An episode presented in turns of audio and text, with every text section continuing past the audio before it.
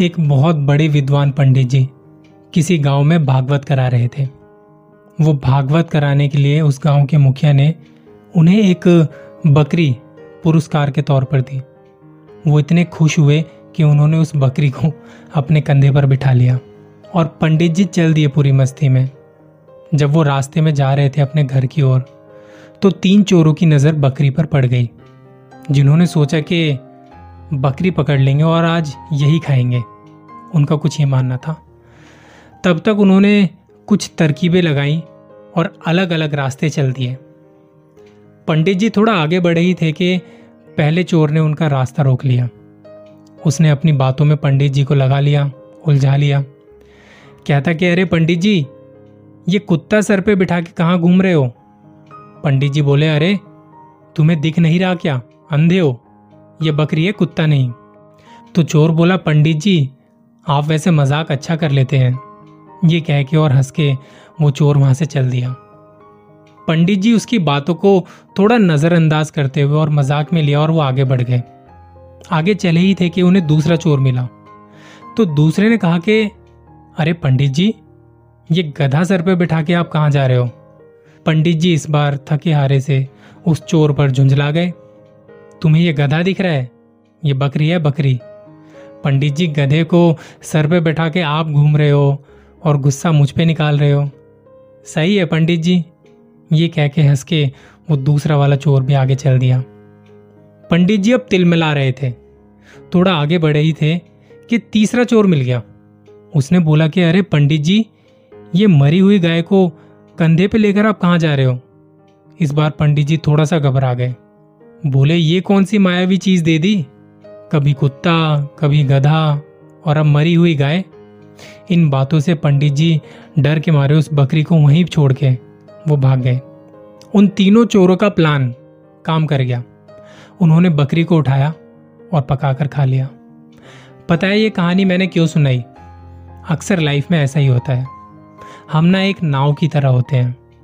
नाव पानी में तैरती रहती है और जैसे ही उस नाव में एक छोटा सा छेद होता है, वो डूब जाती है।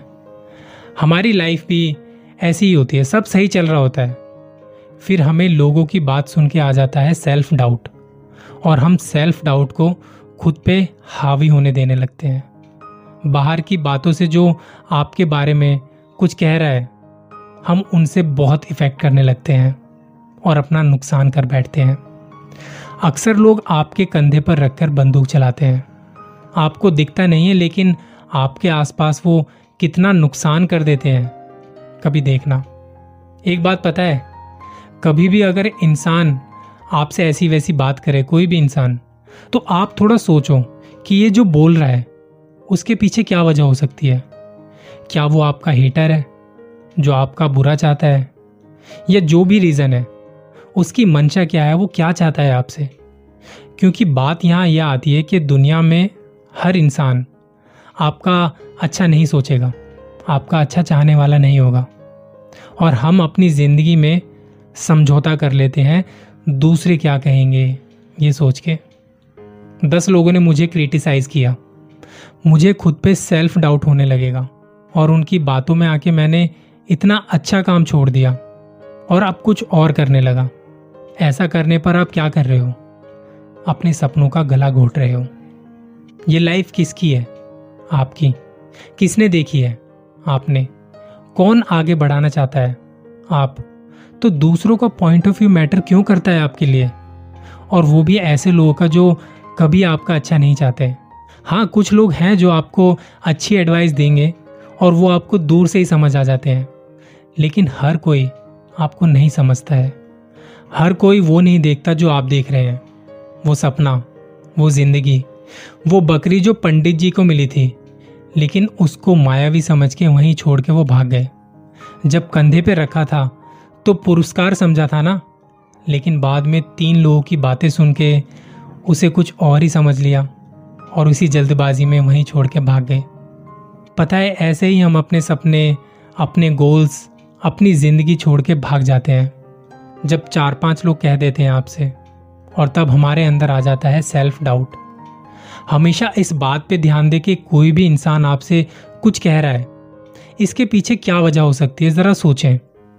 दुनिया में सबसे शक्तिशाली शब्दों में से एक शब्द है, क्या? क्या जब हम सोचते हैं ना तो मेरा ये मानना है कि हम अपनी लाइफ बदल सकते हैं, इस एक शब्द से। जब हम सोचेंगे कि हम क्या, क्यों करना चाहते हैं तो जवाब ज़रूर मिलेंगे, ढूंढ के देखना। आपको लाइफ में क्या करना है, ये सोच के देखना। अक्सर सवालों का सही इस्तेमाल नहीं करते हम। बस फालतू की चीज़ों में दिन यूँ ही बिताए जा रहे हैं। आप भी पंडित जी की तरह अपने गोल से, अपने सपनों से कोई समझौता मत करिए कि चार लोग क्या कहेंगे। चार लोग क्या कहेंगे, वो बस अंत में एक ही शब्द कहेंगे, जिस दिन आपकी आखिरी सवारी होगी। हमेशा अपने सही रास्ते पर ध्यान दें। अगर पंडित जी भी उनकी बातों पर ध्यान ना देते तो उस बकरी को कितना संभाल के रखते और उसकी जान भी बची रह जाती। लेकिन उन्होंने तीन लोगों की बातें सुनी और डर के भाग गए। इसलिए लोगों की बातों में आना बंद कीजिए। अपने सपनों पर ध्यान दीजिए और उनकी तरफ़ बढ़िए। उस वक्त कोई भी दूसरी बात दिमाग में मत आने दीजिए, जो आपको आपकी मंजिल तक जाने से रोक रही है। मैं इस पे जाते जाते बस एक लाइन कहूँगा लास्ट में, तू खड़ा है तेरे आगे, मुड़ के देख तो कोई नहीं। डर से डर के क्यों है भागना? तेरा गलत भी तो तू ही सब सही। आपको मेरी बातें कैसी लगी? अगर पसंद आई हो तो प्लीज़ इन्हें शेयर करना। क्या पता वही जो हमेशा कहता हूँ कि किसी को इन बातों का इंतज़ार हो, इन बातों से किसी की लाइफ में अगर कुछ चेंज आए तो इससे बड़ी बात और क्या होगी मेरे लिए। Thank you so much